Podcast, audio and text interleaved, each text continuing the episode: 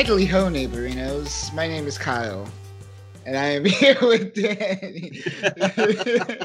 I'm here with Danny and Flanders, apparently. And I am here talking today about Powers of X, issue number 5. Anywhere he can breathe underwater and go flying through the air.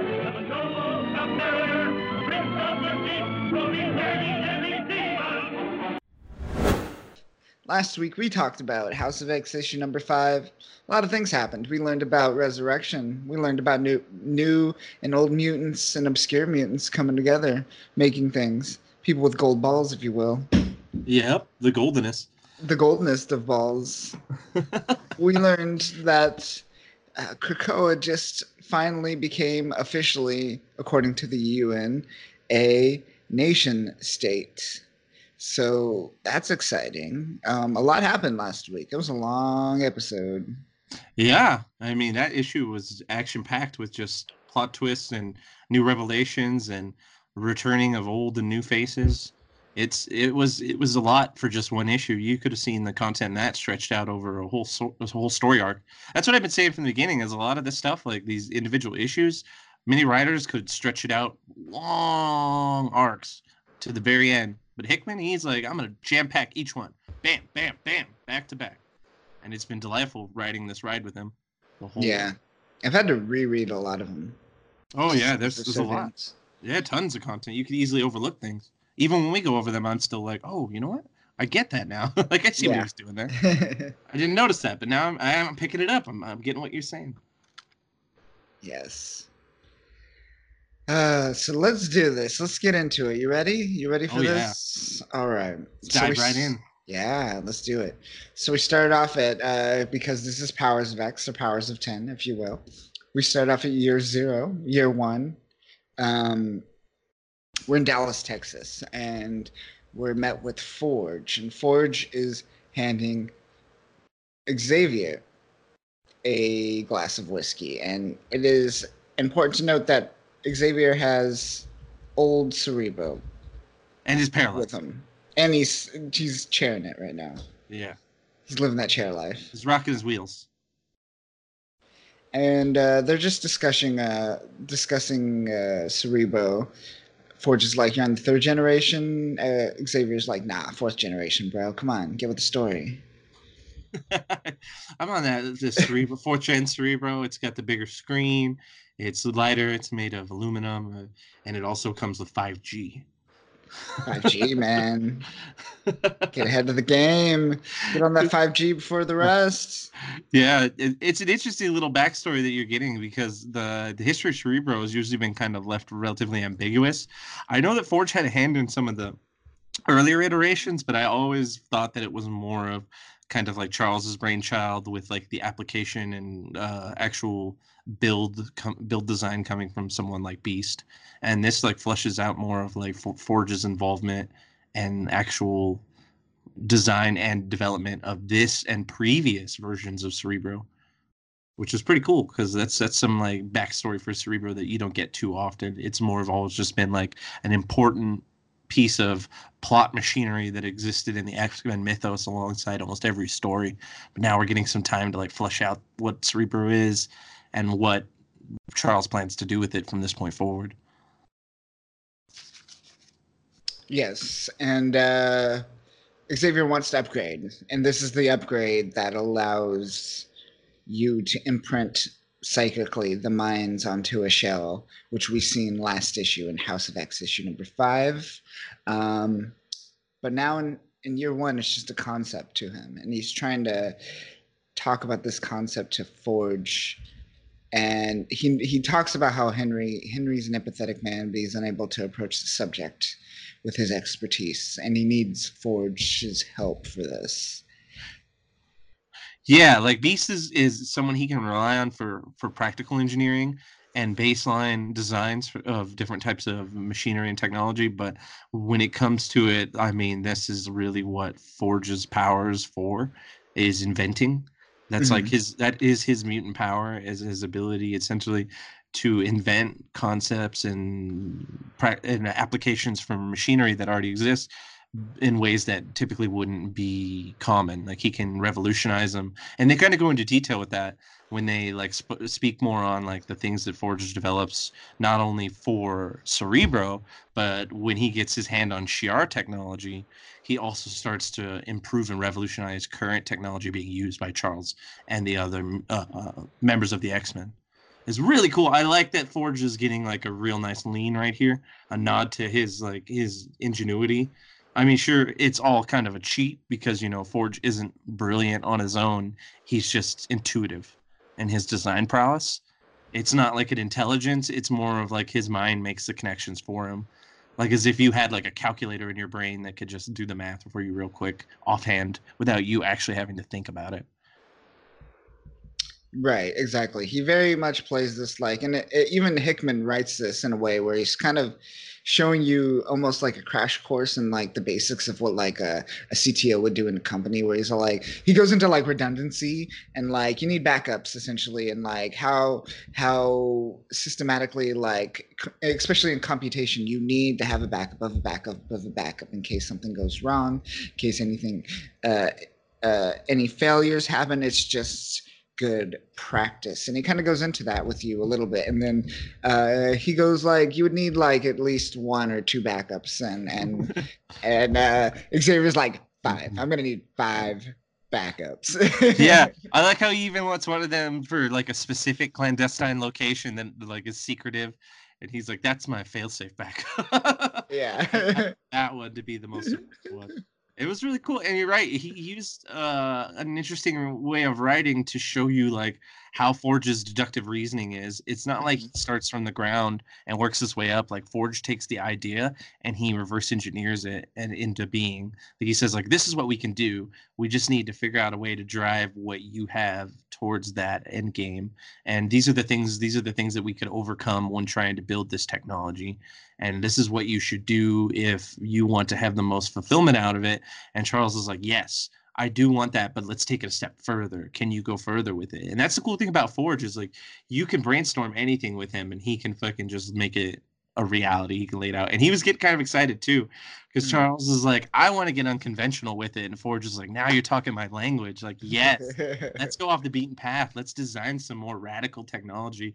And he's like, let's implement Shi'ar technology. Forge is like, yes, like let's get alien with the actual technology we're implementing. Let's get biomechanical. Let's start to bridge those lines. Because he's a good mechanical engineer, but biomechanics is more usually something like Beast's field. But that type of technology that we have doesn't lend itself as well to transition into a biomechanical range.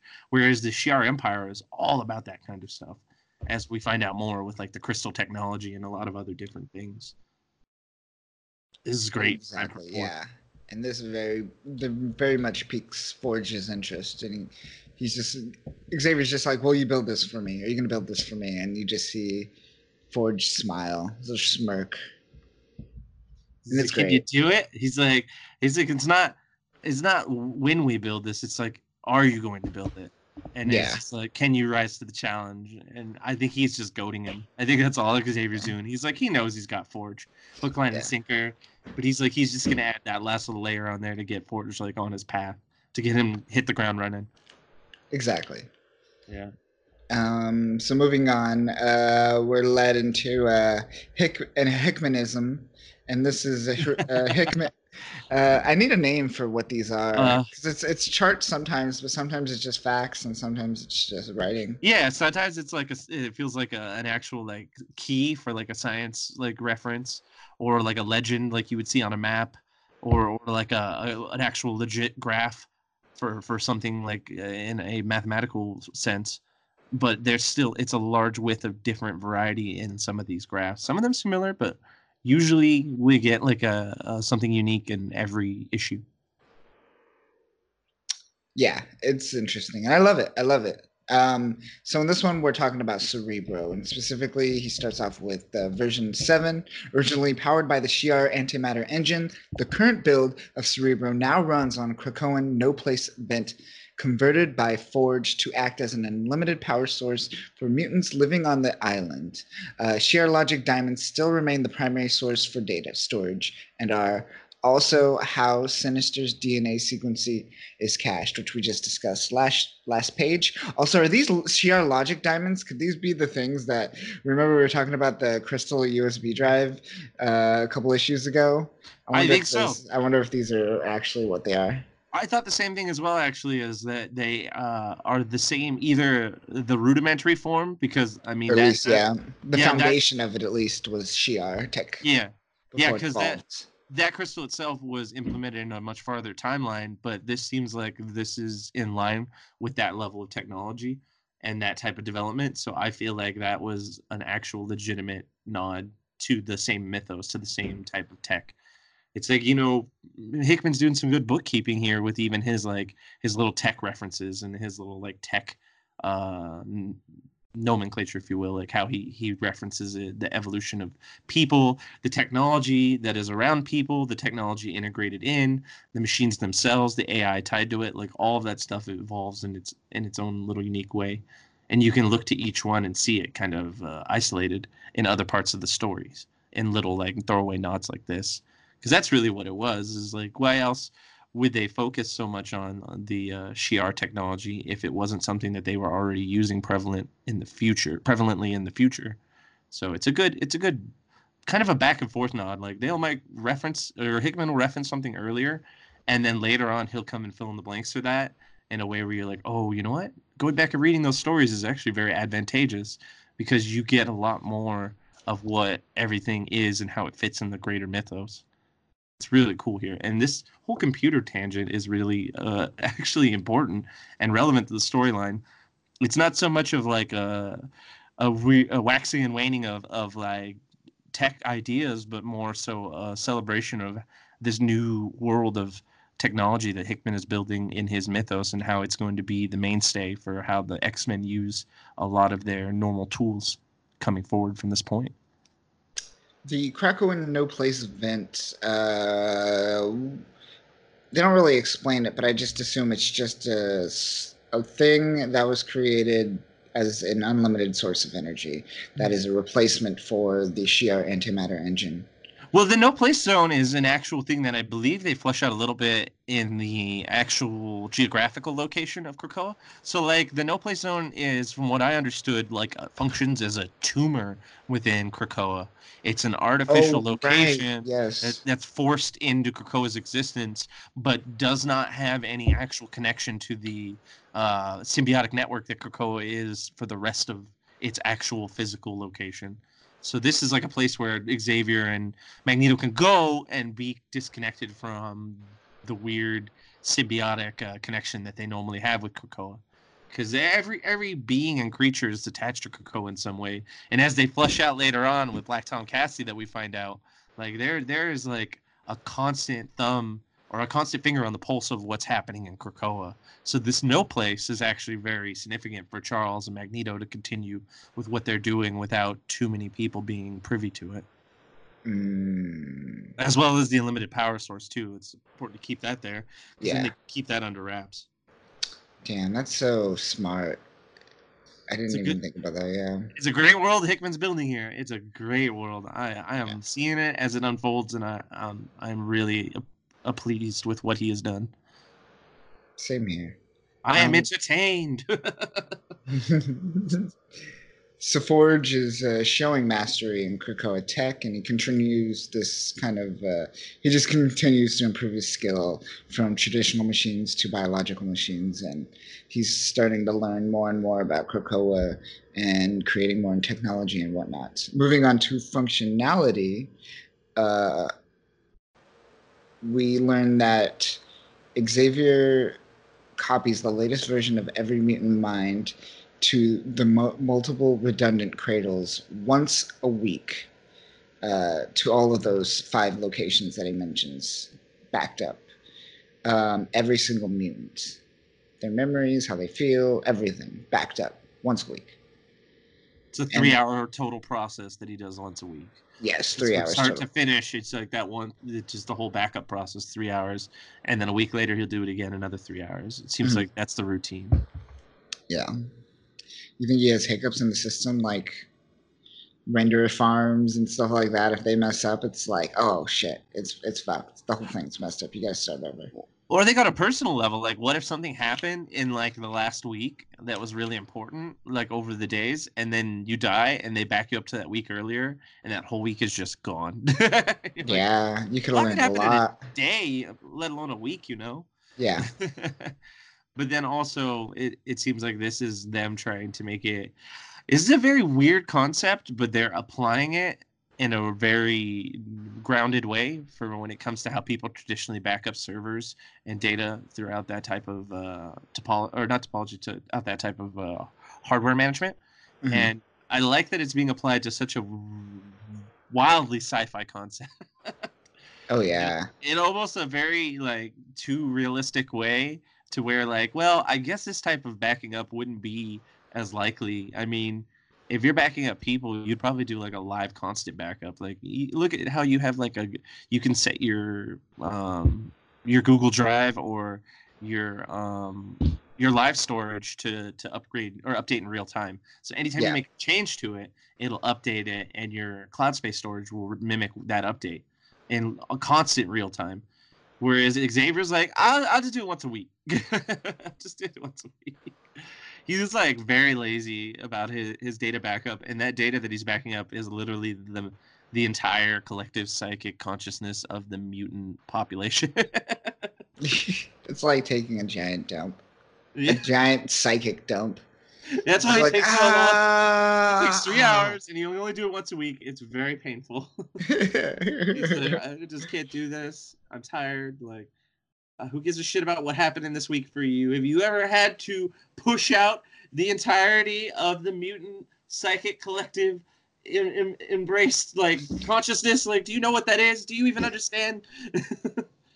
Like, you could have like kind of a Rick and Morty style of rant. Like, can you even grasp this? Do you even understand? You think a woman has it bad? Oh God, no. Yeah, I went there. He's like, try birthing the entire collective consciousness of your people and then come talk to me. Yeah. Talk Xavier to me. Out. Drops the mic. Drops the Cerebro. Yeah. It's on television, just drops. I'm out of here. I don't have time for this shit. You people are beneath me. I am a god. I'm a golden god. Oh, jeez. Yeah, this is really cool. This is a really cool like foundation or framework that Hickman has put forth to kind of like keep them to. And I can accept it. It's a very simple way of doing it. Like, remember last time when they were doing this really like rudimentary way of trying to prove who everyone was when they cloned them? Like, I feel like at first you could be like, well, this is flawed, and anyone can come through and say like certain things, and like, is this really an objective way to critically find out if anyone is who they really are? Or is this just a poetic license moment that Hickman is being very straightforward with and saying, like, no, these are who they are. You just need to suspend belief and accept this right now so we can move the story on. Like, I'm doing this in a simple way to show you, like, this is how this is going to work without any smoke and mirrors. I'm not putting a red herring here. This is just really simple and really straightforward. And that's why it almost feels like you can look at it in a more complex way and pull it apart. Because you're bringing complexity to something that Hickman is trying to keep simplistic. And this whole moment here with the weekly 3-hour backup, you could break it apart with complexity, just like I was saying, and the other moments as well. But that is not what Hickman wants to do with this moment, is he wants this to be a much more simpler moment. He has his moments where he makes things get very complex and has a lot of hidden nuances that you have to dig through, but that is more for the story when that comes. Like, this part is just a building block. This isn't meant to be a story turn. He makes his story turns very known, and when he's being very straightforward and bland and like kind of not even bland, because I don't want it to have a negative connotation. I want it to be more like represented as like he's just trying to keep it simple. He's like, here's a simple building block. It's simple for everyone to understand. This is how this device works in this world. This is how this concept works in this world. We don't have to break it down and read past it any more than this. And that's why he does it this way. He's gotten so perfect at his ability to write the story and flush out a quick nod for you to understand versus a deep hidden nuanced nod, and I like that. And I like it's the easy to spot too, so it's like I can really just jump into like what Hickman's writing and follow it through and continue on to the next story with ease. Because you if you were going to break this apart, it would fall apart real quick. But you can look at the way Hickman writes with these particular like tropes and little poetic licenses and understand them and get what he's going for and not feel cheapened. Because he's like trying to meet you halfway, and he's like, yeah, no, like it's ridiculous, but this is the rule I'm setting forth. Yeah. And you're like, okay, I can live with it, Hickman. Good job. Get to that twist, Hickman. What's that twist? You're building up all this like simple, basic understanding stuff, so you can then throw a huge twist on top of all that. It's coming. Yeah. Mm. And then once a year, Xavier does a hard backup of each mutant. And unlike the weekly backups, this process is a fresh copy of the whole mind and takes 3 days, during which cannot be interrupted and Xavier cannot be disturbed. See, this is what I'm talking about. Like, what happens if he, like, sneezes? Yeah, during the process. What's the level of, like, dedication, like, without getting, like, errors and redundancies throughout, like, his entire data, like, feed that he's feeding from his psyche to the actual storage? Like, is there anything like a hiccup or a network connection error that he has to worry about? Right. And then all of a sudden, like, when he clones Beast, he has 3 arms, and he's like, oh, how did that happen? Oh, shit, I remember now. I had that sneeze. Or, like, or Wolverine wouldn't leave me alone. He kept bothering me. I'm working here, man. Do you understand how important my job is? I don't care about your existentialism, Wolverine. Leave me alone. Oh man, but yeah, it's pretty cool. Like, I like that it's broken up into different routes of how he backs it up and how he stores it. So it kind of shows you his job and his purpose throughout the time of how each day-to-day moment is critiqued by everyone else, and his involvement in it is like Xavier's there and he's running the show, but then he's also like holding up this crazy Phoenix level recovery system that he's put forth for the mutant kind to have as a fallback. Like, he's propping that up with his sheer will.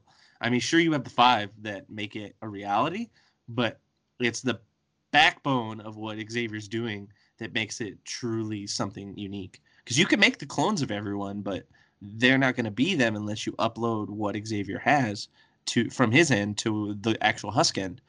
And that's why he's so significant here. And it's really worth noting that he's doing a lot to keep this going on.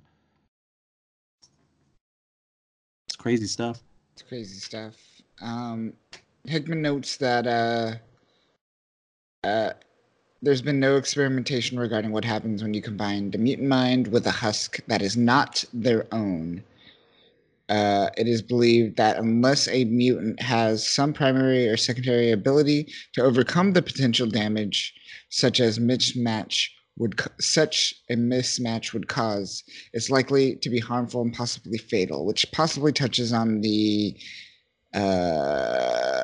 people that we see in the future. The chimeras. The chimeras, well, yeah. Well, yeah, because they had the generations of chimeras, so that's probably that kind of linking to this. Yeah. Is it like maybe the first generation chimeras were not very stable, not very reliable? The second generations were maybe stable, but not as powerful. And then the third generations were like the perfected versions, and so on and so forth. Now, we're seeing it here in the infancy, and it's true infancy. Like, they haven't even thought about the stuff that we've already seen revealed. And I like that. It's that reverse engineering that I was talking about. Hickman's writing. It's bringing the future back to the past. Exactly. And he also notes, which is kind of funny, it is possible for a telepathic operator to replace their own mind with the previous version, but doing so is incredibly difficult and would likely require a skilled and experienced operator. Charles Xavier has done this twice. Yeah, that's a second note where they're like, "But Charles has done it," and that's kind of where the cool thing is here that you can take away from all of this is that, as absurd as a lot of this is, the concept of someone supplanting their psychic being into another person is actually nothing new for Charles Xavier. Like, this is something he's done on his own to overcome a death or some sort of removal from existence of his physical body. Like the destruction of who he is never, his physical being has never really been a thing to stop someone like him or a powerful psychic on that level. Like you could say someone along the lines of like the Shadow King or Proteus or Legion or Nathaniel Gray, like Nate Gray from the Age of Apocalypse. And those people, they just like take their existences and their psychic bodies and they put them in the physical bodies of people all the time. And it's nothing new. Xavier's created a system where other people can be implemented to it to run it and maintain it.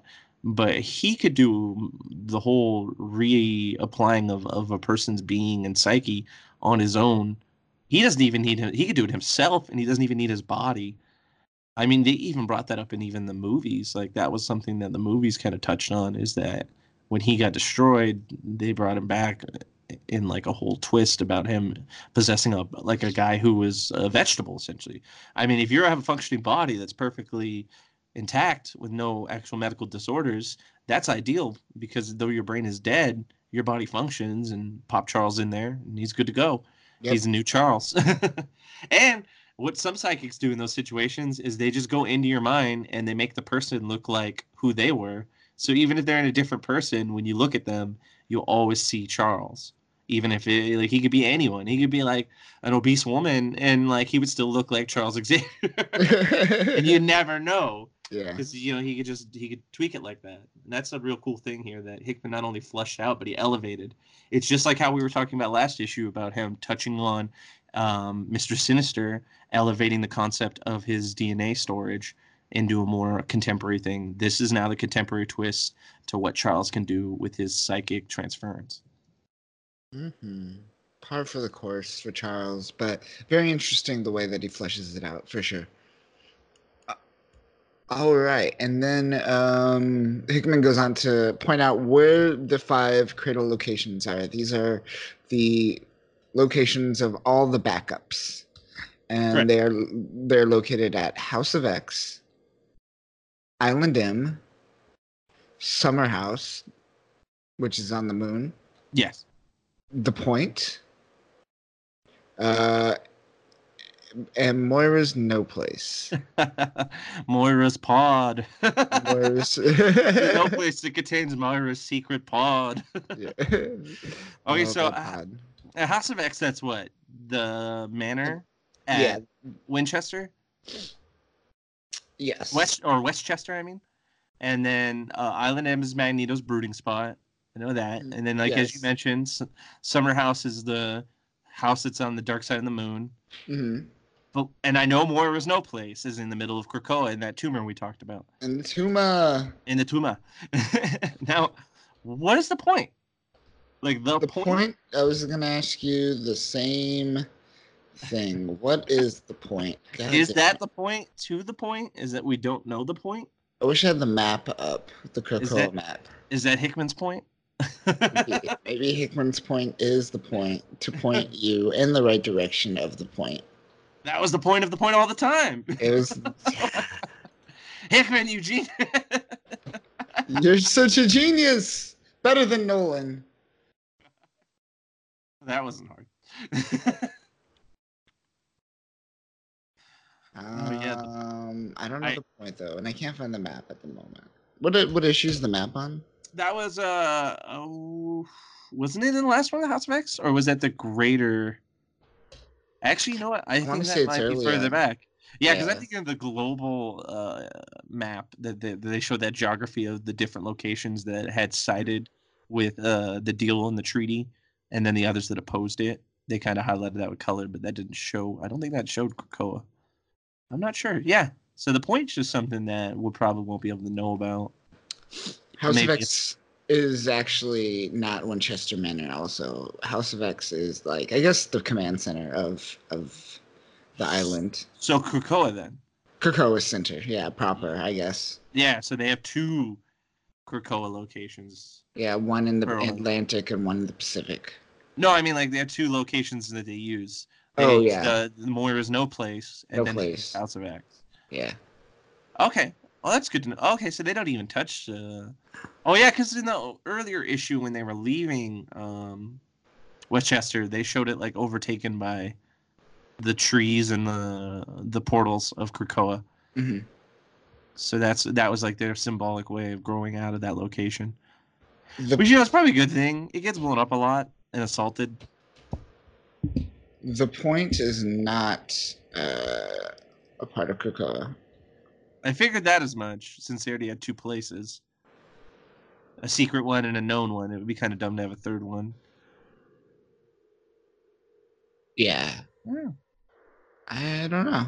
Yeah, maybe that one hasn't been revealed yet. Maybe it's one of those things, because I've noticed, like I said, there's sometimes that we have to read further to get stuff from the previous issues, like, explained better. Because you'll look at something that they finally flush out, and then you'll remember, oh, I remember when they brought up the point. Okay, so this is when they'll be there, they'll be in it, and it'll be significant because they're now at the point location, which is a cradle location, a cradle location, so you can know that going forward. But what the point is, I don't think has been really fleshed out in a significant way. But one of the backups exists there. Yeah. It's important enough to have a backup of all mutantdom. All the merry mutants. But yeah, as long as all of those locations do not get destroyed, then Charles should be fine. See, my problem is he put them all in the same plane of existence. He didn't put one in an interdimensional space or off planet. Just one pocket dimension. He could have overnighted one of them to like the Shi'ar Empire and had it like put in a locker or one of their numerous crystal storage systems and had it saved. Yeah. I mean, it seems like they could have got something like teleported over there. And it's under lock and key and guard of the Imperial Guard. If I was going to have a crew of people watching over my empire, Imperial Guard would definitely be the ones I'd want. Oh, yeah. They're like the Legion of Superheroes, but in the Marvel mythos. There's just like a bunch of A-star characters that are just stacked on top of a team, which is still funny because Gladiator could just do it all. Yeah, for sure. But it's like, why not? Let's give Superman the sidekick of Superman. Dose Superman. Very dope. Oh, man. All right, so moving forward. X-Men, year 10. We're taken to the Louvre. And we're shown Emma Frost. And she uses her psychic powers to get all the tourists out of the Louvre. So she could join it. She could have fun by herself. With herself and Magneto and Xavier. And we're met with Xavier, fancy Xavier in his fancy suit. Not his black suit. His black jumpsuit. But an actual suit. His I gotta go outside suit. Corporate mogul drug kingpin Xavier suit is what I dubbed it.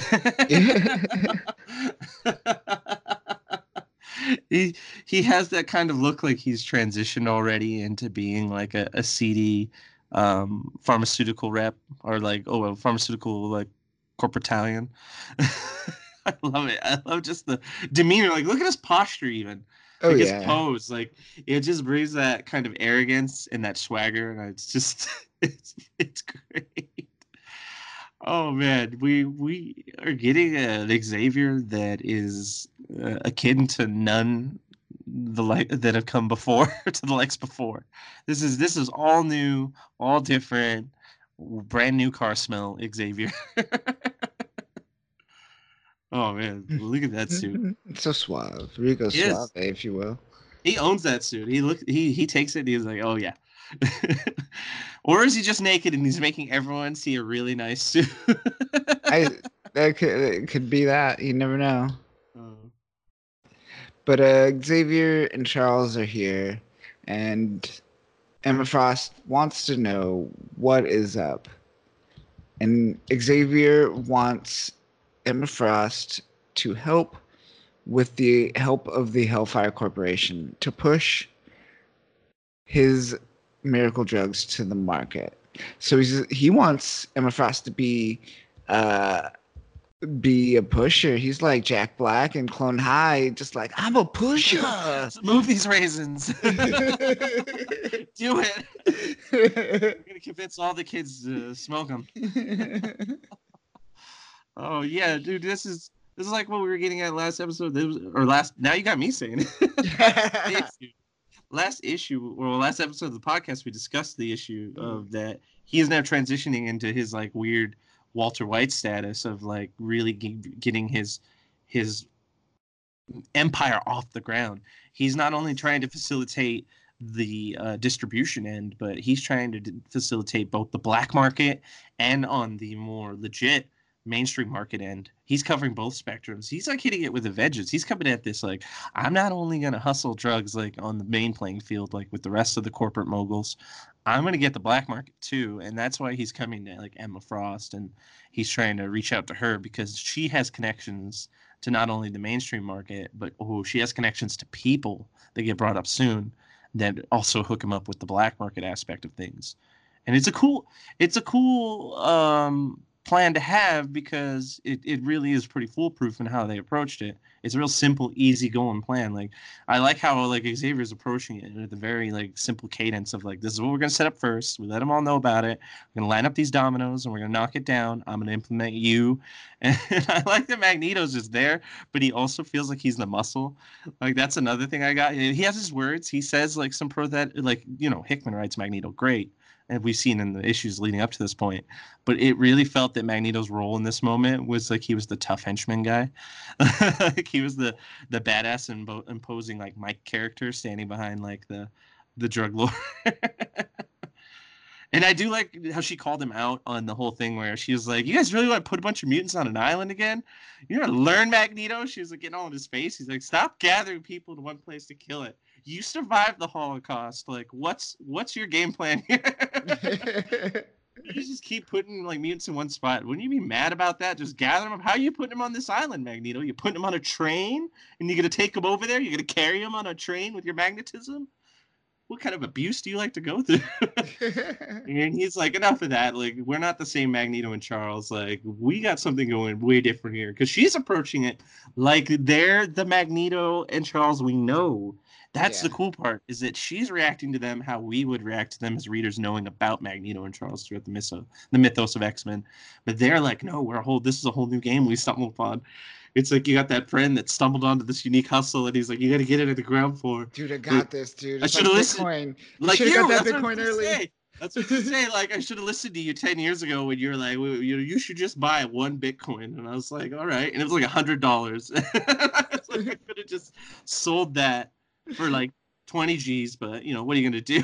What are you gonna do? And so Charles is like, you gotta understand, we got this new Bitcoin, we got this new cryptocurrency we're trying to push out on the market. If you get in now, Emma, you could be very lucrative and you can make some good scratch. Exactly. And she's like, all right, I'm starting to like what I'm I'm gonna do it for the children. And I'm like, the bullshit you're gonna do it for you fuck the children. Yeah, I like how good that sounds, even out loud. She's like, I like how to... This is how I'll approach it. I'll just say it out loud so people can hear it and I can move past it and get to my money. Yeah, and then Emma's just like, what's the difference this time? And Magneto whips out the product. He's like, let me show you the goods. Let me show you what we got. This is what we're going to push. I'm going to rack up some Krakoan leaf right here. Yeah, that Krakoan leaf, that good stuff. This is fresh off the boat.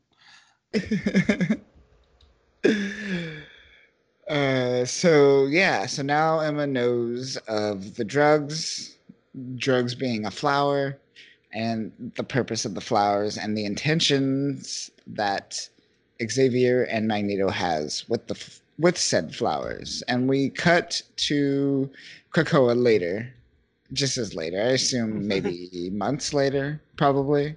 Not years. Maybe it just turned into an actual teleportation ring and brought her there. And they were like, hit this leaf, hit this flower. It's gonna take you to a faraway land. Come with us on this journey. She's like, okay, sure. Wow, it's beautiful here. That's what the later part was. Oh, man. This could really just be 5 minutes later.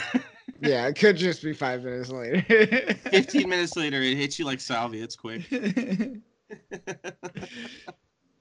So she tested the product. She was all like, all right, I'm in. And what's up? And this is where he's all like, I want you to, you want me to create the East India Trading Company of Mutantdom, don't you?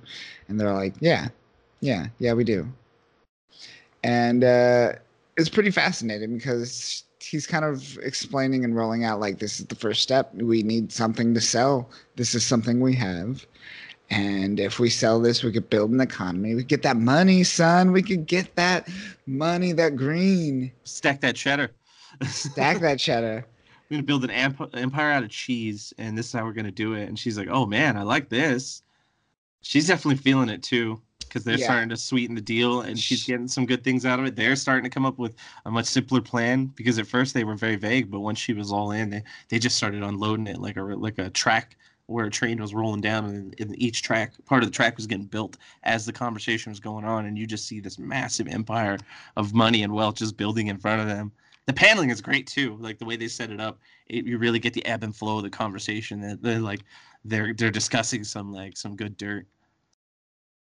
Yeah, and once she finds out, we find out that what is in it for Emma, and what's in it for her is Xavier's building this government of Krakoa, and Emma is offered 2 seats on the board.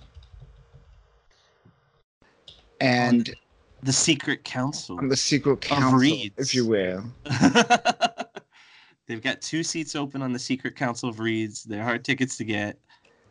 And we're going to offer them up to you. I like the background shadiness of like how Hickman, because Hickman will bring in the secret council type stuff in almost all of his stories. I mean, shit, the Shield Run is entirely based on the all secret doings of like the inner council, like the Shield members, like, and people going all the way back to like Leonardo da Vinci. And if you want to go that kind of route with it, like that level of secret society. So the way Hickman brings it in here in this moment is a nice little nod, because they're using it not only as like a bargaining chip, but it implies that there is now a greater subterfuge going on in what Charles and Magneto are trying to do, because this whole story has a key point that is obviously, you know, the dealing and manufacturing and facilitating of the products out of Krakoa so they can build their economic pharmaceutical empire. But Magneto and Charles, and probably even Charles to an even deeper extent, have another subplot that they're trying to like flush out as they're building this. And that's where the secret council comes in and what role they play and how they shape Greater Mutantdom. And you're just like, oh man, this whole like pharmaceutical racket is really interesting and unique and different. But then the second you hear about that, you're like, oh, I want to go down that road. Like, tell me, who are the members? Like, what are the other seats? How many people? Like, what is it? What does your table look like? Show me your table. It's all about the table. It really is. Like, I don't even care about your system of government. I just really care about, like, what are you using? Oak? Are you using mahogany? Are you using round? Is it traditional rectangle? Like, exactly. Is it just an empty room like the Reeds had, where it was just with a massive fireplace? Right. I don't know, but like that. This is where my intrigue for all of what Hickman has been writing up to this point hit its peak. I guess you could say, moment of excitement, where I was just like, yes. What is Charles's real plan going on in here? Is he actually evil? Is he good? Is he the normal Charles, just approaching it in a different way? Like, who are these characters really? And we get some interesting insight here that really pays off well. And this is the beginning of it. This is the nod. Yes. Like, you get 2 seats, and then the bargaining continues. Yeah, and she's like, why? Why do I get 2 seats? And Charles goes, I need you to bring back Sebastian Shaw and the Hellfire Club. And she's like, I just got rid of him, and you want me to bring back this crazy ass motherfucker? Like, I just ousted him. You kidding? Like, I'm gonna go track him down and be like, we need you back. And he's got like one of those little tiny doors that you gotta crawl through to get to him. And he's like, oh, you came crawling back to me, I see. Yeah. Seems like Sebastian Shaw would be that kind of a dick, because he's so infatuated and narcissistic that it's what always brings him down. So, but it's funny when he has to be used and when people need something from him, he revels in it so much. Yeah, like, you need me. Yeah, he definitely gets south on it for sure. Yeah. And she's just like, you want me to get the Black King to run black book operations into countries who rejected our sovereignty. And they're like, yeah, we do. You in? And she's like, yes, I am in. But I'll be needing three seats on the board.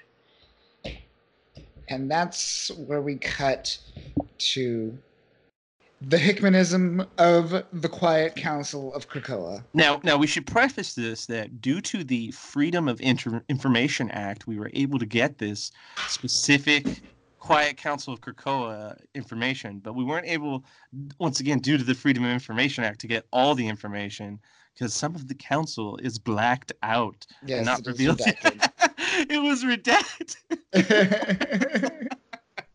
I was like, what am I looking at here? Why are you redacting information in your own show? Like, what is happening here? You're just going to tell me next week. I was like, this is a weird one. This is why people are moving hot on Area 51, you know? Like, we got to find out what's in Hickman's Quiet Council. What was going on? Oh, my gosh. They were too quiet about some of the council, and we didn't find out. I love it, man. I love this redacted council because it still paid off. It paid off, but it got me excited even more. And I was like, yes, like this is the road that I wanted the story to start to twist down, and it didn't let me down. It built you up in a nice way, and then it paid off perfectly, and then transitioned into all this interesting little council-based subterfuge. Because I mean, take it from the top on the council and bring us into it. Like it starts in a very unique way. Yes, so it's broken up into four, I guess, sides of the table. It's a square table. If anyone wanted to know what it is, I think it's a square table. Well, wouldn't we say five if you? Count technically, yeah, because you're counting Krakoa as well. Yeah, Krakoa as part of the table. Yeah, which kind of fucks up the whole weather scheme. It does. You had some good there, Hickman, but I would have just...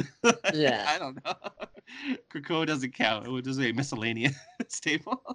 Fair enough, though. So the first side of the table is Autumn, and that consists of Professor X, Magneto, and the third one is redacted. Well, we know it's Moira. It's got to be Moira. Yeah, even if you don't know, it's, you can at this point with the story, you can easily be like, okay, that's Moira. Yeah. Moira. Yeah.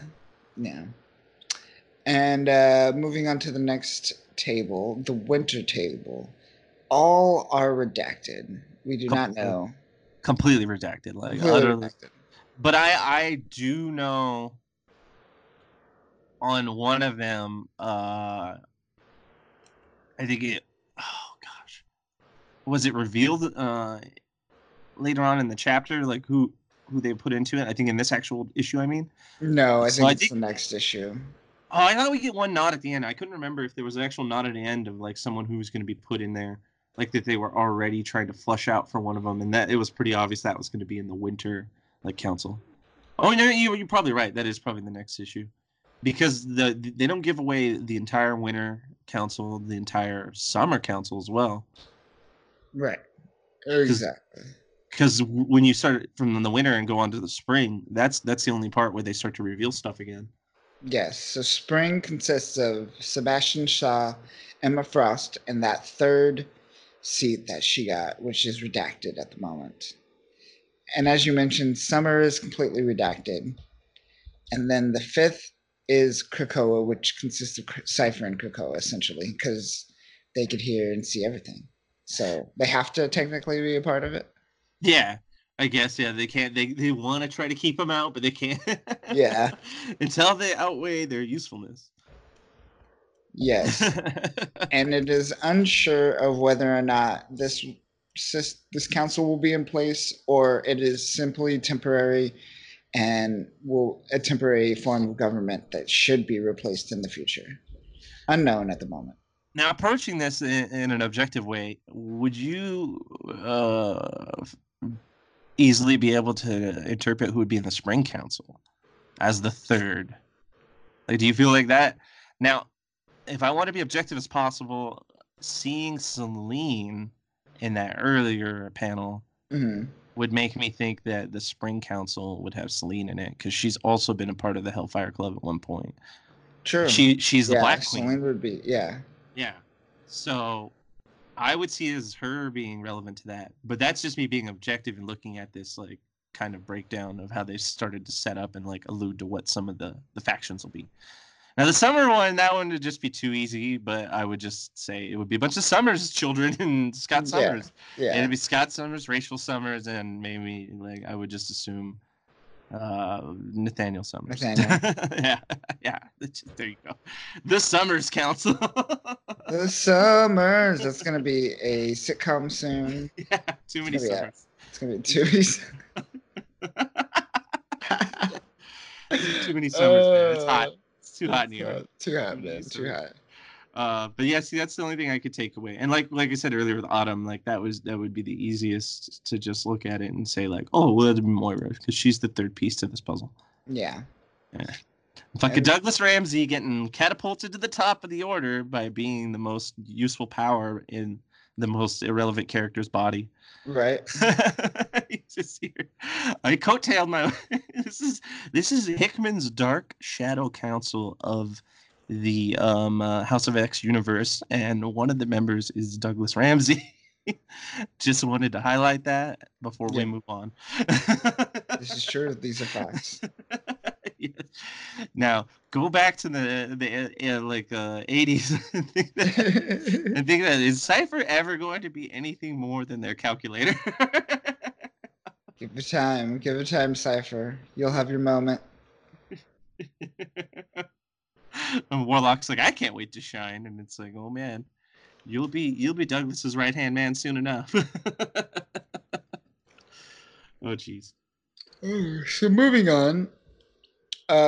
We skip to X-Men Year 10, and we're met with Xavier, and he's about to start a summoning of the sorts, where he's gonna speak to the people, and he does that. He starts speaking to Sinister and what's his face that I can't think of his name right now, and you're talking about Exodus, right? Exodus, yes, thank you. Oh, and like all the acolytes hanging out. And all the acolytes are hanging out. And their traditional acolyte get-ups that have not changed since like the 90s. Yes. Rocking their acolyte. Like, it's like they came right off of Asteroid M, it crashed, and they just showed up here. They've taken some interesting humanizing approaches with Exodus. Have you noticed that he's not even red anymore? No, he's the most palette normalized version of Exodus I've ever seen. I mean, normally he's like super ripped and big, like to a point where it's almost exaggerated, and bright red. Yes, like Red Hulk red, like that kind of palette. Yeah, but here he just looks like he's like, because he's French, correct? He's like from like the French or Brussels, which is French speaking. Yes, exactly. During those like kind of Norman transitions and all that stuff, from like Normandy and such. I get what you mean. Like, so it would probably be some sort of timeline in like, I think 14th century that he was introduced, and he looked more like this when he became a more drawn out character, when they were showing like his backstory. But when his character developed, he just got redder and bigger and angrier. I guess like the exaggeration of the 90s boiled a little hard into comics, and I guess that's what probably led to his transition. And I think them trying to ground this and bring it full circle is what led to them illustrating Exodus in such a basic way. Yeah. But I love his clothing and his color design. That complements it, so you normalize them as purple, much as possible. Gold, and black, it looks nice. I dig it. Oh yeah, and that's meant to impose a lot, because with like comic books, they use the color schemes to imply a lot of particular motifs. Like the purple means like nobility, like royalty, and then the gold also means like a level of like prestige, and then the black is supposed to be more of like an endearing, like more of like a strength, like a strong abyss. Mm-hmm. It's more of something unique to his color design, and they really did a good job with it. I really feel that if you didn't have this new team working in such a fashion, like in a symbiosis, and how they develop these characters and portray them, like the story would be good on its own, but not so visually like enthralling. because it's just that level of an enthrallment. It brings you to the image, and you look at it, and you're like, holy crap. Like they're drawing these characters that I've taken passively for years in a way that actually looks cool. Like, look at the acolytes have their normal traditional acolyte gear, but that looks even cool. Like it's nice. Yeah, they made it look cool, and it's still the same design. They just like the colorization and the penciling really complement it. Yeah, and then he's talking to also. He's talking to Omega Red, which look at Omega Red's design. I found that pretty interesting. Oh yeah, after Sinister in the next panel. Yeah, after Sinister, you go to Russia in like a little transition, and you get that new modern Omega Red design. And there's a bunch of other Omega like characters that are adjacent to him. I'm not as familiar with those because those got introduced more recently, and I love their design and how they're this kind of like very. I guess you could say it has that unification, but enough variety, but it's still like a unified militaristic type mutant organization. That's how Russia handles all their mutants, because it's just like, oh, yeah, we don't really have like an Avengers team proper. We have a bunch of mutants that we co-opted into working with us or dying. We're just like, you either join us or die. That's how like Colossus was introduced. Like, yeah, Colossus is just like the Russian government's like, you essentially are a weapon of the state, or we kill you. Or we take your family, or we do whatever we can. And so that's why a lot of the Russian mutants always end up with this kind of design or demeanor, or this weird militarized unification. But the modern Omega Red, that I do appreciate. I mean, sure, going back to like Marvel vs. Capcom in his more traditional cartoony 90s design, like the nostalgia's there, and I appreciate it. Also with the animated X-Men series, like that is Omega Red to me. But this new one, I got no problems with it. Looks cool. I dig it. It is definitely on point for making Omega Red look like he's to be taken serious. If he looked the same, it's like I think only old school Sabretooth could pull off the old school Sabretooth look in the modern era because he's just like an animal behind it. Whereas like if Omega Red still had his traditional look, it's like with those massive shoulders, it would just I don't know. I'm like, it looks like a World of Warcraft character. Like, what's happening? Sure. So I like this. I like that they're even reaching out to them because, you know, the Russians are going to be like, nope, we don't care. We want no part of this. Yeah. As you've seen in, like, the voting and how they accepted the treaties. Like, they didn't want to know part of it. Yeah. But still, that's a nice little nod to that part of the mythos. Exactly. And Xavier's just... he's just extending the welcome to Krakoa. He's letting everyone know that they're welcome on the island. And anyone's allowed to come, any mutants allowed to come in. But he's talking to all these mutants, but then we cut to Atlantis. And we see that Charles Xavier is also communicating with Namor, the Submariner. My boy Namor. Motherfucking king of the ocean. Motherfucking king of the ocean, destroying universes when others couldn't. Yeah, exactly. Making the hard decision for all the multiverse. Oh, yes. Namor. Hickman's always written Namor in an enjoyable fashion. Every time he puts him into a story, he does not pull punches with him. He puts him full Namor. He doesn't like... It's not Namor showing up and being, like, indecisive about things. It's not Namor sitting here going, like, let's talk it out. It's Namor going in and, like, going, like, well, I'm a king, so I'll just decide what I want to do, and then we do it. And it's playing out in real time. Yeah. Watch. So now he gets brought in, and we now get to see, like, the breakdown between how Charles is going to approach him. Because as you can see that they were leading into... all those people we discussed, you know, Sinister, Exodus, and going on from there, from even Omega Red, those are typical like foils to the X-Men's group of weary protagonists. And seeing them have the olive branch in a way extended out to them in a fashion that Xavier did is kind of not unheard of because they always try to man the fences, but it is more of a direct approach after the fallout of what he already put forth. So he created this new precedent. He created this new precedence with the mutants, and right afterwards he followed through on his word and said, like, you know, that wasn't to save face with the humans, or that wasn't to just put on an act. Like, all of you, I'm reaching out. I mean it. Like, I'm extending a personal olive branch to you individually, so you all can understand that this is a new era. This is a true united mutant era. This is not just a idealized political era. This is like, fuck it, we're just going to be in it. We're all in it together regardless. Whether you guys want to join us, we're still reaching out to you. And now we're seeing it culminate to, like, these characters making their decisions and trying to understand it, and now him coming to someone who's at the top of that list that has always been in a juxtaposition, not only because he's a mutant by some strange occurrence in, like, the Marvel mythos, but also because the fact that he is, like, essentially the ruler of the other part of the earth, which is ocean. And trying to convince that kind of understanding to him doesn't seem to always work out. I mean, with look at Utopia. That worked because Atlantis was essentially already underneath it. So, like, you know, Namor was like, of course I'll defend this land. It's in my territory. Like, my kingdom is right here, so whatever. You know, I'll defend the seas around Utopia.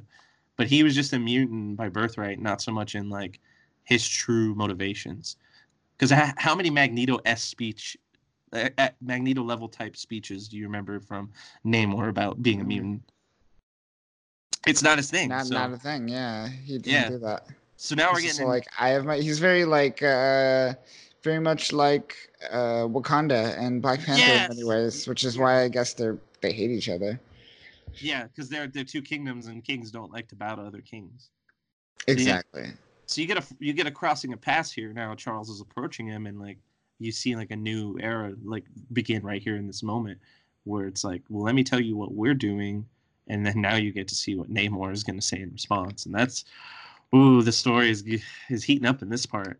This is where some reveals. Namor, right here. Yeah, Namor is just all like, I know the real reason you're here. It's like, you understand that they will never love you. They will always envy you. They hate you, and your superiority will always be a burden to them.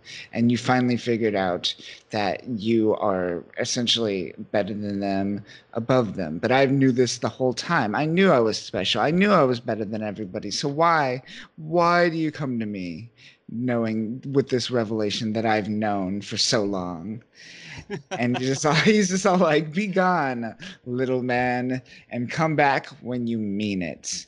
And you're just like, damn, Namor is dropping some knowledge, because that's what he cares about. He cares about his kingdom, and that's all that matters at the moment. Yeah, we get a huge revelation right here. Like, in this whole dialogue between Charles and Namor, there's a highlighted concept that Namor flushes out and puts on the floor in front of Charles and says, like, explain this then. He points to the fact that he can tell that Charles is not sincere with his level of tenacity. He is not on Namor's level. Namor is a king that bows to no one and concedes to no man, but he knows that Charles still has some sort of internal moral agenda. I feel like that's what that's highlighting. It's pointing that, like, you know what? There's still the very traditional moral compass-driven Charles Xavier inside you, and that type of person was never truly eradicated. You put forth a false metamorphosis, and I see you where you truly are. I know that you are no king like I. And he sent him away in a way to denounce and say, you know, I don't want to play your game unless we're playing to win, which is an interesting thing to note, because that means that Namor still backs the mutants, and he's still pretty much part and parcel with what the mutant kind has to deal with. But he's also realizing that Charles is not ready to face this war in the way that he would. So he fooled Magneto, but he did not fool Namor. That's what's being revealed right here. Yeah. And that's interesting. That is pretty interesting. Yeah. It's beyond what you were going to expect from, like, what was going to come out of this. I mean, I was pretty much led to believe that Charles was in a much more... I don't even want to say sinister, but on a little more malevolent kind of road with his new drive and perseverance. Like, he was going to take some liberties and some sacrifices that were going to be pretty shocking for his character, but now I'm starting to get the feeling like, oh, wait, is this part of Charles's bigger plan? And is he still trying to do something that is more in line with the traditional X-Men message? It makes me start to embrace that concept again. And that's the cool doubt, because I was mentioning it last time. It was the line that we're constantly walking where my expectations are getting subverted right away, and I'm falling back and forth. Like, I'm thinking, oh, I get it.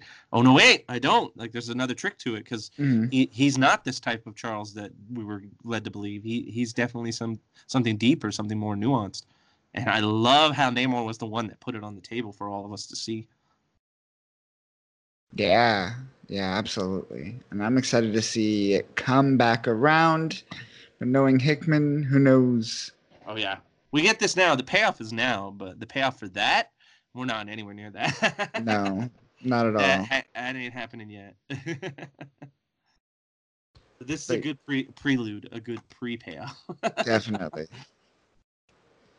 Definitely. But moving forward, we move on to X-Men year 1000, and we are brought back to what was happening last time on Powers of X, issue number 4, where we're still figuring out, the librarian's still figuring out with the elders if they should ascend, because they're still unsure if it's them ascending or just kind of, it's just the whole mind, biological computer kind of dilemma. Yeah, digitize. Yeah.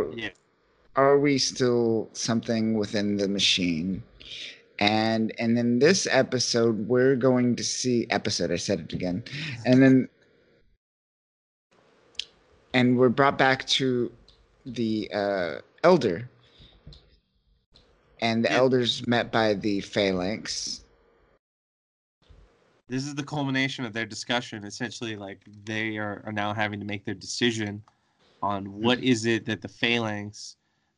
can offer them, and what can they offer in return to the Phalanx.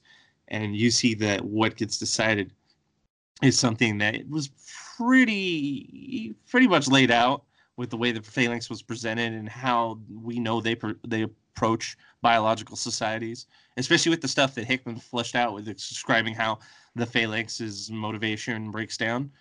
And we get an interesting transition to what would be the devourment of the elders in their physical body, literally gone. Just one panel there and one panel, and then gone. Yeah, it's just literally and your food, your digitized food.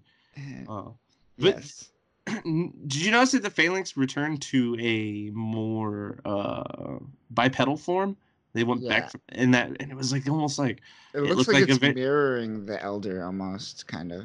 Yeah, there was this weird physical simulation that began, a duplication that began before the actual follow-up assimilation happened. We're I'm going to turn into you, and then I'm going to take the essence of you and incorporate you to me as I'm doing that, which seems pretty scary from the elder's perspective. You're oh my gosh, what's happening? And then you're gone. And that panel before the actual disappearance, it looks pretty intense itself, because you could see the actual beginning of the assimilation, just a small spread, that little nod you got when you saw Douglas touch those plants. You see something at a little bit bigger scale, forming on his face. It's pretty cool. His eyes, wow. Yeah. Oh, man. Yeah. It's a very crazy transition. And we're getting a good closure bit of closure on this whole story from the librarian's perspective, because it's been kind of spaced out over a lot of the Powers chapters or issues. Yeah. And now we're getting what they were trying to shoot for with Ascension and what this really turns into.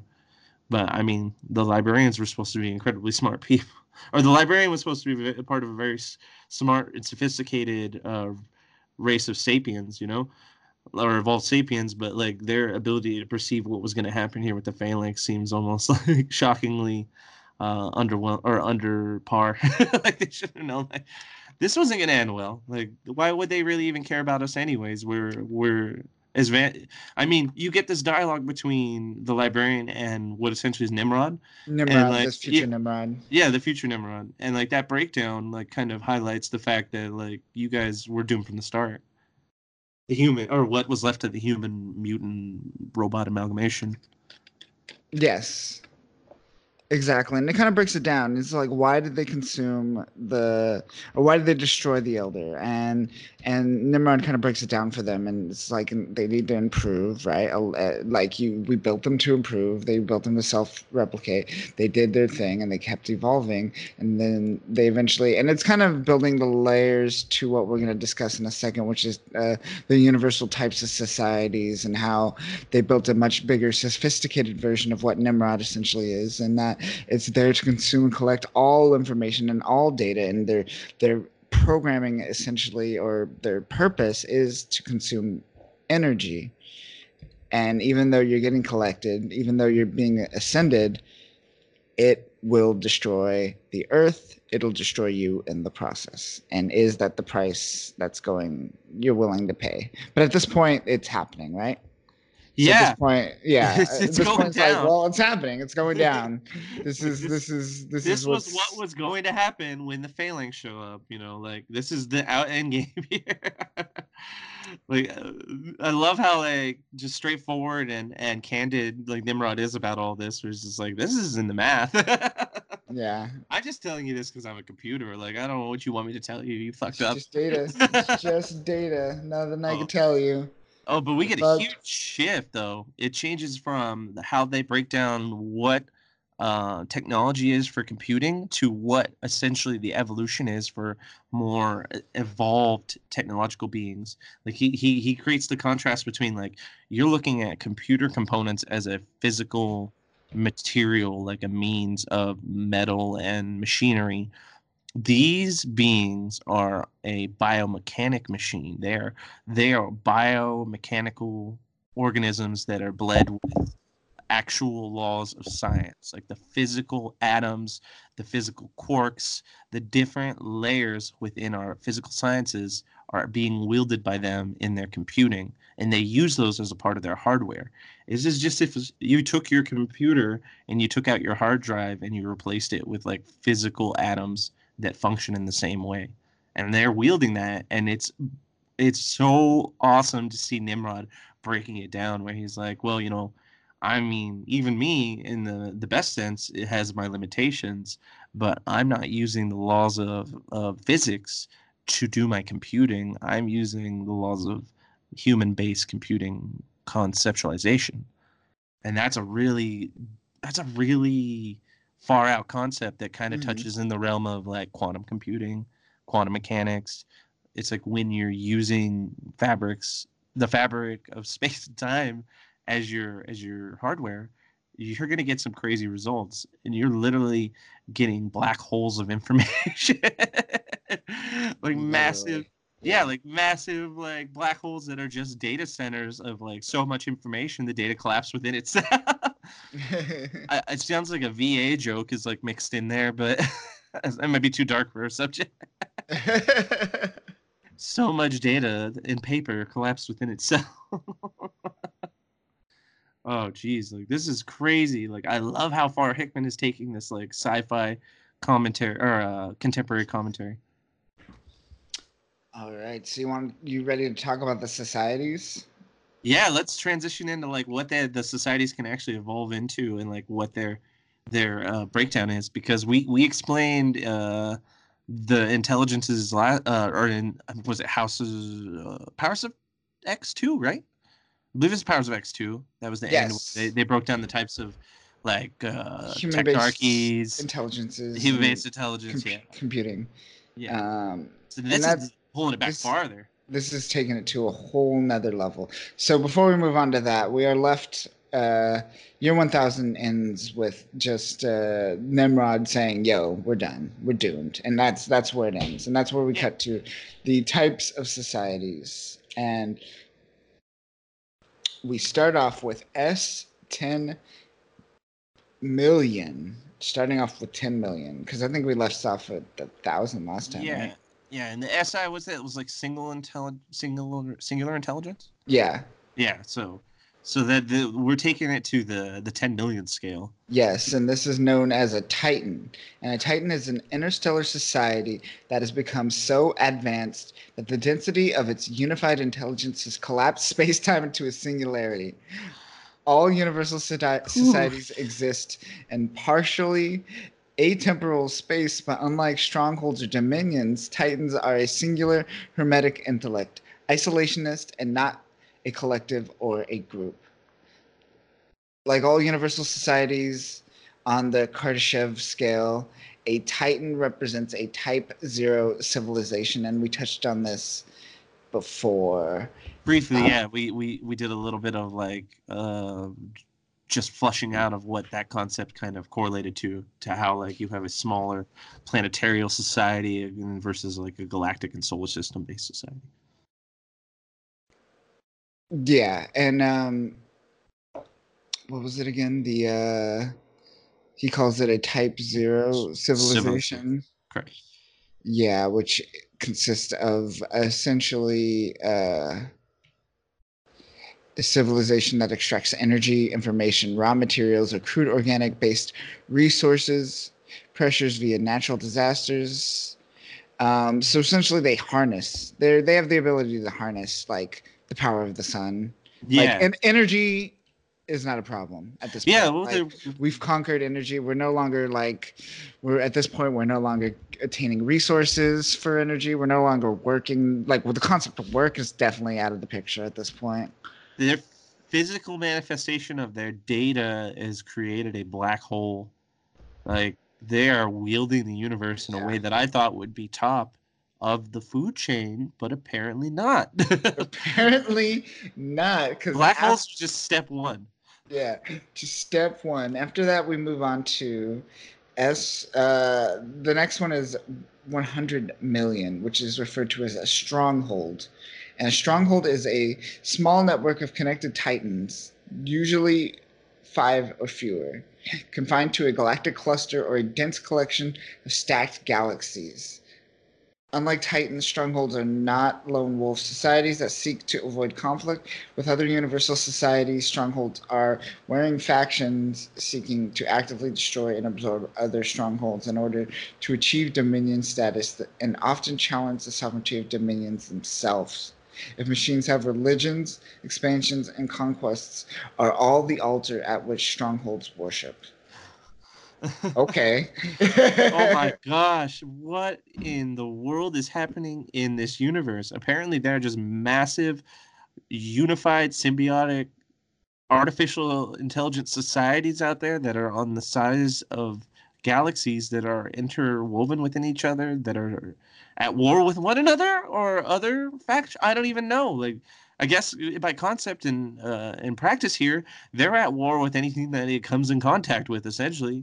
Because it's trying to consume and repurpose and control that section of the galaxy they're expanding into, or I should say just the universe in general. It's insane. Wow. It's still not the top, though. It's still pretty ridiculous. It's still not the top. We're still moving forward. We can still move on from this. You're made up of a bunch of galaxies, but that's only a bunch of galaxies. Maybe what did they say, like 4 or 5 usually? Yeah, 4 or 5. Just 4 or 5. And they're unified. 4 or 5 galaxies that are unified. Our one galaxy isn't even unified. Right. They've got fucking 4. Or 5, I should say. Yeah, it's usually 5 or 5. Like that.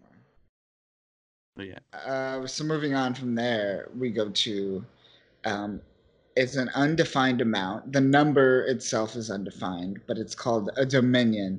And a dominion is a collective of 10 or more titans acting in unison to control a particular sector of space in both area and epochs of time, meaning spanning like eons. And while the minimum number of titans needed to compose the dominion is 10, the average number of titans in a dominion is much higher than that. For example, the dominion controlling over Earth space, the one that's about to concern Earth, has a collective of 112 titans. Wow. It is worth noting that it is. I don't know the distinction that Hickman there, but he says that it's colloquial, not godlike, but categorically godlike, and indistinguishable from any mythics of religion, mythic or religious comparisons. What's the difference between colloquially godlike and categorically godlike? It's not godlike in its nomenclature and how it's labeled, but it is godlike in its how it prowess. Acts and functions? It's prowess. Gotcha. Yeah, so they don't. It functions like a god without actually being a true god, in how colloquially a lot of the mythos would be like, oh, well, Thor is a god and all that kind of stuff. And this is just them being like, well, it's as powerful as gods, and it's that because it became such a massive massive existence of one physical being. Mm-hmm. I mean, 112 Titans. So that's 112. Galaxies, correct? Or it could even be clusters of galaxies, but essentially, like, we're talking galaxies upon galaxies of... So you think it would be anywhere from, like, you could, if it was one, it'd be 112. Let's just assume, or we assume that it's like two. That it's a galaxy. One stronghold, or one Titan is one galaxy. Yeah, that would at minimum be still 112. 112 galaxies. Insane. If you double it, 224. Like, sure. That's still fucking stupid. That's so much. Just roll it, and they're all one massive creature in a sense. Like, you know how they have that? Have you ever heard about that massive mycelium colonization in Oregon, where it's like a forest that's like contains a 30-mile long mycelium neural network? It's like technically. Okay, so that's a 30-mile long connected organism. It essentially would be the biggest organism in the world if you break it down in that kind of factoring. Mm-hmm. That's 30 miles long on our one planet. This is at minimum 112 galaxy long organism that is connected and is communicating from one point. Like if one part of the Titan knows something, or the Titan collective knows something, then the other part, I would assume, connects to it as well in one way. So you could be on two parts of the universe and they still have communication. That kind of power is godlike. I could see the godlike function. Oh yeah, nothing has traveled that fast. That's like omnipotence almost in a small kind of a real way. Yes, and the only thing that a Dominion fears is the World Eater, Galactus, and the Phoenix. I forgot about that. Yeah, that was the cool little thing that it ended in. Is like, well, yeah, Galactus, because he's Galactus. Hickman loves writing Galactus. Of course, you got to bring Galactus into this. And then we get the nod to the Phoenix, which is like the X-Men's version of Galactus. Yeah. And that is where we leave off, and we end with a quote as always. And in this issue, we get a quote from Namor stating, "When you see me again, understand what that means," which is beautiful and cocky and arrogant. That is a Namor. That is what Namor would say, but I still think it would have been funnier if it would have ended with a quote from Namor and it just said, "Imperious Rex." That's it. It was just because like he didn't notice. He didn't say that once. Yeah. Oh, but he didn't fight anyone. I guess that's usually like his clobbering time. Yeah. Oh man. When Hickman wrote "It's Clobbering Time" in that one scene with the Thing when Johnny Storm was revealed to be alive, oh, I got choked up. That was a good one. I was like, yes, well used. But yeah, I wish he would have done Imperious Rex here. That would have been great. But hey, still a Namor quote, a very Namor quote. Yes, agreed. Yeah. And that concludes Powers of X issue number 5. What did you think? That was a pretty big issue as well. It's a great issue. The way it ended still got me thinking, though. Like, if they introduced the Galactus and the Phoenix at some point, how awesome would it be if Phoenix Force possessed Galactus? Oh, shit. That would be awesome. Possessed Galactus to fight, like, the Dominion, or a couple Dominions, maybe. Yeah, like they could try to take on like a universal scale kind of dominion. That would be really interesting. Or what if Galactus made the Phoenix Force's herald?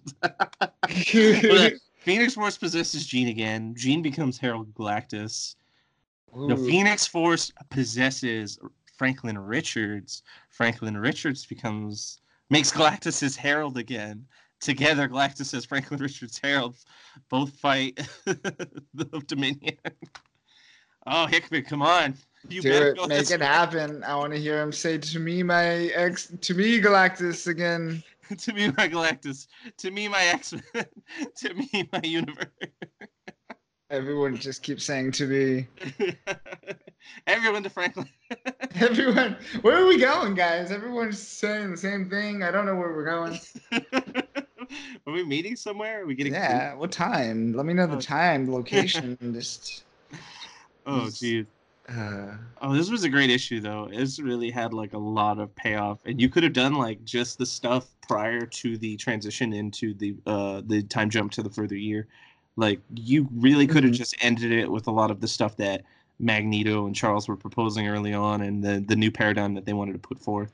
Like that could have been its own issue. Yep. But that would have probably felt more like a House of X issue, because it did too much with like the weird artificial intelligence and evolution of AI, or evolution of the machines that they have to deal with in the Sentinel concept.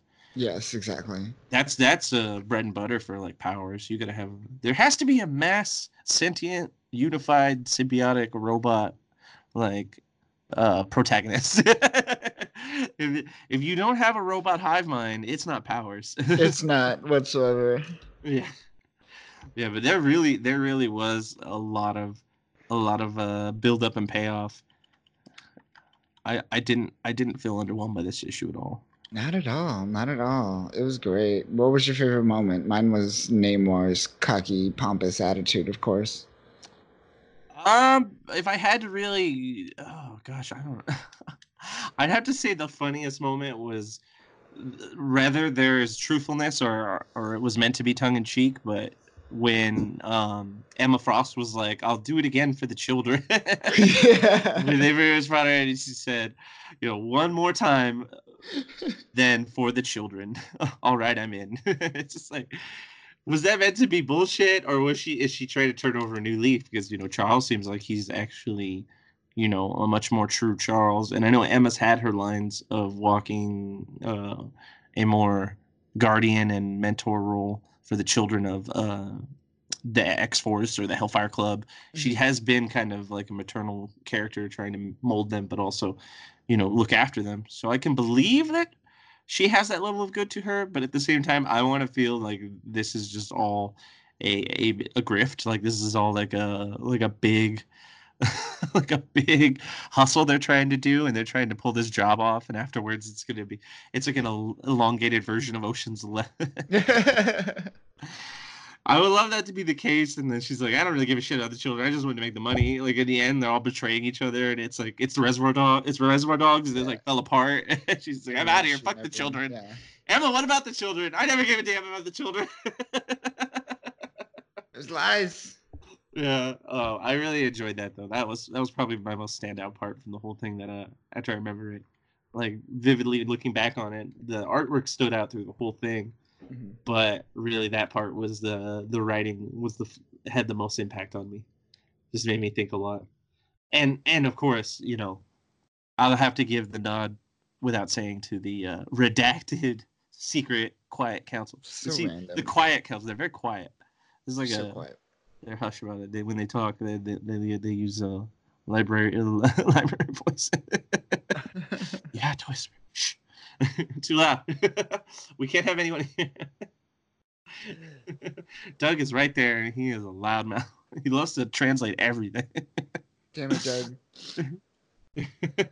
Stop reading my body language. Of course I'm nervous. You're always trying to break me down, you asshole. Man, but oh jeez, so good. Yeah, so good. Thoroughly enjoyed it. Oh, and Lakeside, kudos again to RB Silva for another beautifully drawn issue. You know, when I was trying to remember RB Silva and then Pepe Lorenz, when I was trying to remember their names, did you ever make the mistake and think Pepe Silva in your head? Do you remember that character from that episode of It's Always Sunny where Charlie was working in the mailroom and he's like, Pepe Silva, man. He's like, the mail keeps coming for me. He's like, is he made I do remember that episode. I had that moment today where I was like, oh, yeah. Pepe Silva, why does that sound familiar? And I'm like, oh, I know. It's funny. Yeah, that was a nice little nod. Every time I see these charts that Hickman does, I actually think of that episode of It's Always Sunny with Charlie in the mailroom. Yeah. It always comes. It never stops. It's what I don't understand. Like, where does it go? Where is it? It's great. Like, I picture him with like one of those traditional conspiracy nylon boards, and he's got one going all the way across the room, tying this and tying the other places. He's like he's got pictures of Atlantis, but like they're like faraway shots. He's like, Namor's here. This is where he lives. He probably eats breakfast here. Yeah, you know he's got a huge room filled with this whole mythos he's building because he's putting a lot into it. It reminds me of like when you like if you try to make like a Dungeons and Dragons campaign or you try to like put some sort of like DM approach or GM approach to any type of game. There's a lot of world building and like rules that he's putting in that the characters themselves can just bounce off of and like run with, like you would with like player characters when you put them into a role and like a scenario. You're just like, well, here's my scenario. You guys have to react to it, and then the characters that he's writing can now just organically react to it because he put the rules there. It's like a nice writing trick that he's kind of set up for himself. Just think about it. If you make these rules and you make them so fleshed out in a way where they kind of shape the world, when you put a character like Cyclops in it, you could have him act appropriately using his kind of mentality and how he would act against these rules. And Hickman has kind of set it up where a lot of people coming after him can really benefit from it if they don't fuck it up. Just saying, like, yeah, if they could stick to, if this could become the X-Men's Bible from this point out, I can get behind it. But if after this, like, I get that maybe some people may not like it 100%, but if after this it goes to some other new chaotic route where they start to pull from the old mythos but throw away what Hickman's done, just like he did with Secret Wars, then it's just gonna go. It's gonna go to crap. It'll become a garbage fire. It will, and that'll really undersell what all this is building up towards. And we return to the dark times. The dark times have returned. You want Scott Summers whiny and wearing a giant red Speedo? You will get it. Not my X-Men. Not my X-Men. Amen, brother.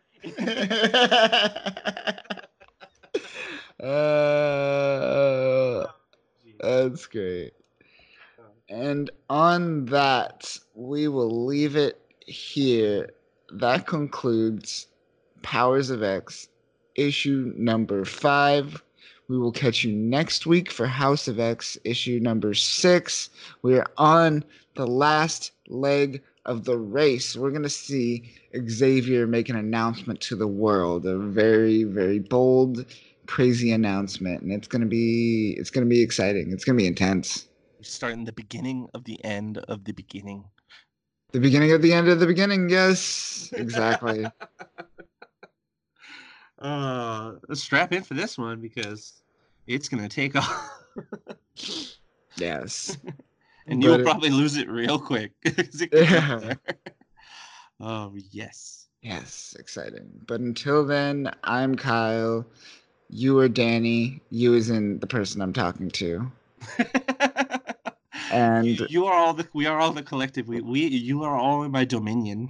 Yes, not the audience. You as in like, yeah. And who's on first? Who's on first? Who's driving? Oh no, Bear's driving.